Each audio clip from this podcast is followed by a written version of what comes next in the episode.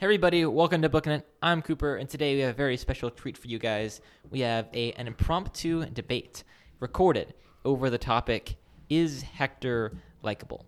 So we're just going to be debating that. Isaiah and I will be for the affirmative. Bryson and Tanner will be for the negative side. And uh, yeah, it's to be a lot of fun. So, are you ready? Three, two, one, go. Today, my good friend Isaiah Redsky and I affirmed the resolution Hector is likable. To that end, we have two arguments. First, we'd like to establish a framework for what makes a character likable. And secondly, we'll be examining why Hector fulfills that standard, that criterion, and is thus likable. So, firstly, what is the framework for calling a character likable? I argue that a character is sympathetic, we can care for him, we can understand and relate to his actions. This is important because we're not saying that Hector is perfect or that he does not make mistakes.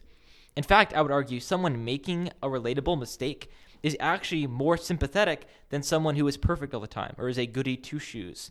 Just take Jane Eyre. We meet the character Helen, and she is very annoying to me because she is perfect in every single way. There's no fault in her, and thus I fail to relate to her. But with other characters, we can see they're likable because we care for them and because we can relate to them in their imperfection and in the good deeds they do as well. That's the framework we establish. Moving on to number two, what makes Hector fulfill that standard? To that end, we have three key arguments. Firstly, he does not fight for himself alone. Achilles' big fault is that he fights for personal kleos, for selfish glory. But Hector does not do so. He fights in defense of his city. He fights to defend the people he cares about and he loves. He does not fight for personal gain, for personal glory.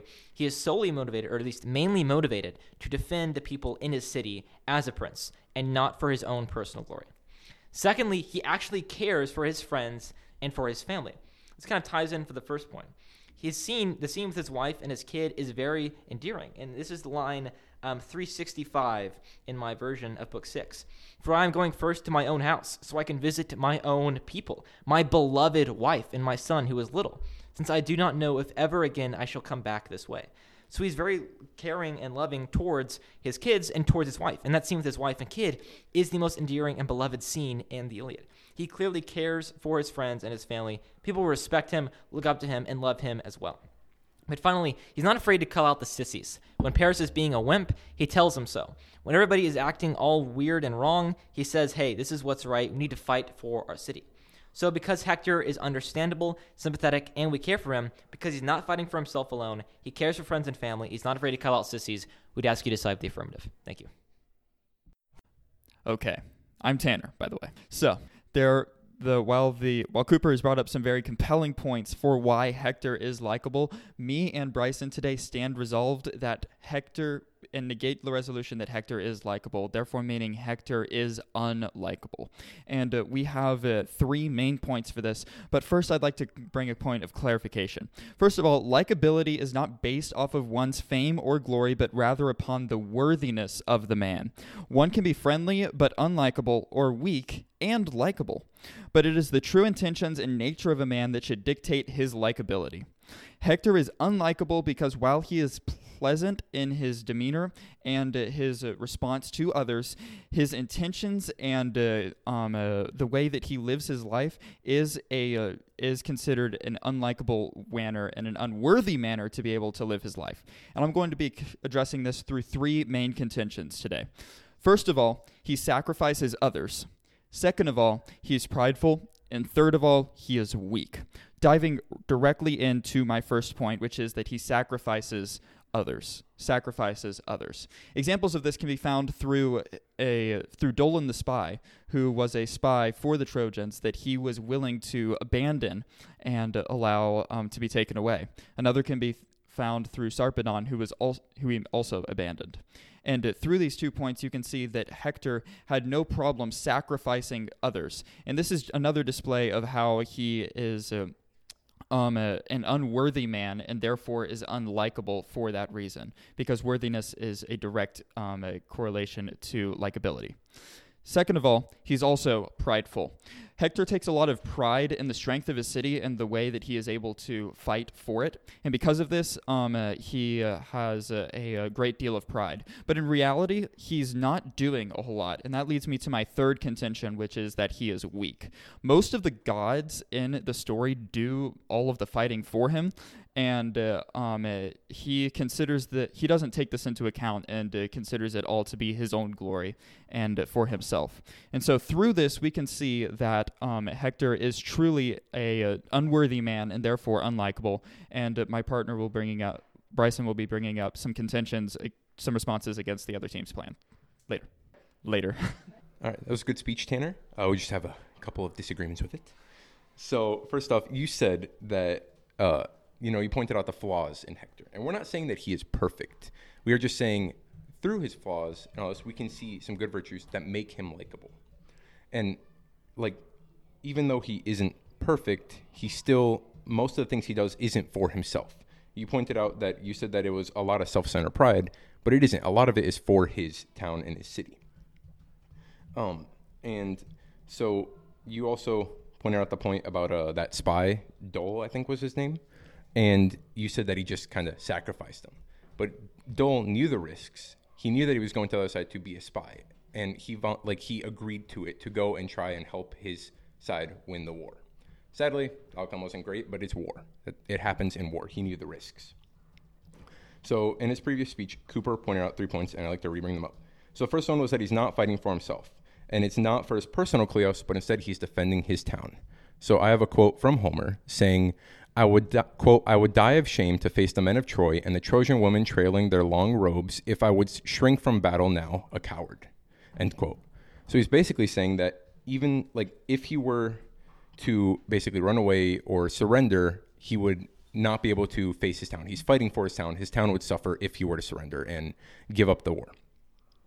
And then Cooper also brought up the point that uh, he's not afraid to call out people, like when he called out Paris for basically being a sissy and a wimp and hiding around in his uh, little tower. So I have a quote from him saying, quote, look, your people are, di- are dying around the city, the steep walls, dying in arms, or uh, the steep walls, dying in arms, and all for you, the battle, and all for you.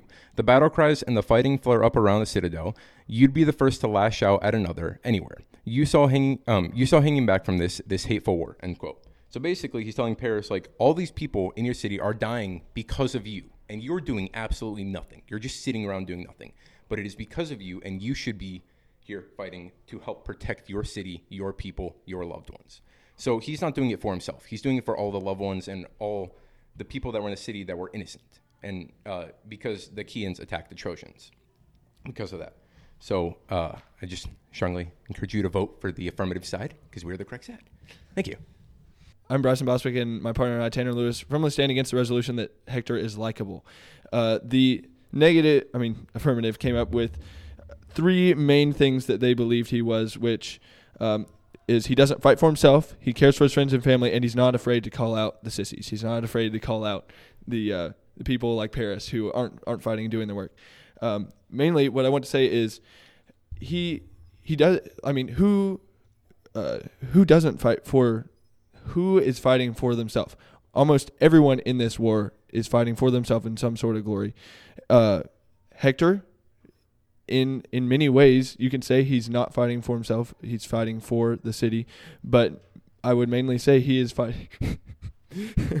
he's fighting for himself and for his own glory in many ways. He believes that he is the one doing this fighting, but in fact, it is the gods that are uh, fighting for him, mainly Apollo. Um, he uh, they they said that he also is uh, he also oh I'm blanking. He also does not um, oh I completely lost it. Oh oh he's he's willing to sacrifice men but that's okay because he can he can do that and that's um, he oh that that Dolon was willing to sacrifice himself that it was that he chose to make that decision but also Hector had promised him glory. He had promised him many gifts, and just when he disappears, Hector doesn't do a single thing. He just lets him off the hook, and he's well, not lets him off the hook. He's dead, but just, he he just completely forgets about him. Like, oh well, I don't, I didn't really care about that guy. Um, then also Sarpedon, we have uh, Glaucus who comes up to, to Hector and says, "I'm willing to pull out all of Lycia. I'm going to take out all of my my men because you didn't go and save the body of Sarpedon, who stormed the rampart, who tore down the rampart." And completely um, like turned the tide of the battle when you were gone, when you were hurt, and it was it was uh, because of him that that we are now winning the battle. But you didn't even care to get his body, you didn't even care to retrieve him, and so I'm leaving because of that. Uh, Hector is not likable because he sacrifices men, because he is prideful, because he is weak, and he allows the gods to do his fighting and can't fight for himself. I firmly support our resolution and vote for us, please that Hector is not like. All right. Well, thank you guys. We hope you enjoyed that uh, debate. Isaiah, do you want to say Yeah. something? Uh, like send us an email or like put a comment or something like that uh, saying Yeah. which side you vote for. Who won? Who won the debate? Exactly. Exactly. So, uh, well, we'll see you guys uh, next time and uh, enjoy this brief interlude of Tanner and I singing. Don't stop believing. We're keeping the same. Hold on to that feeling. Street lights somewhere in the night. Just a small town girl living in a lonely world. The midnight train going anywhere. That's not. Just a city boy, born, and raised in South Detroit. For a For a time they can No, no, share no, the no. night. It goes on and on I haven't and done on and on. Street, street lights. lights, know. people, street lights. Cause you'll be in my heart. No matter where you go. Hello, my old heart. How have you been? Are you still there inside my chest? Been so worried, you've been so still, barely beaten at all. Oh, oh, don't leave me here alone.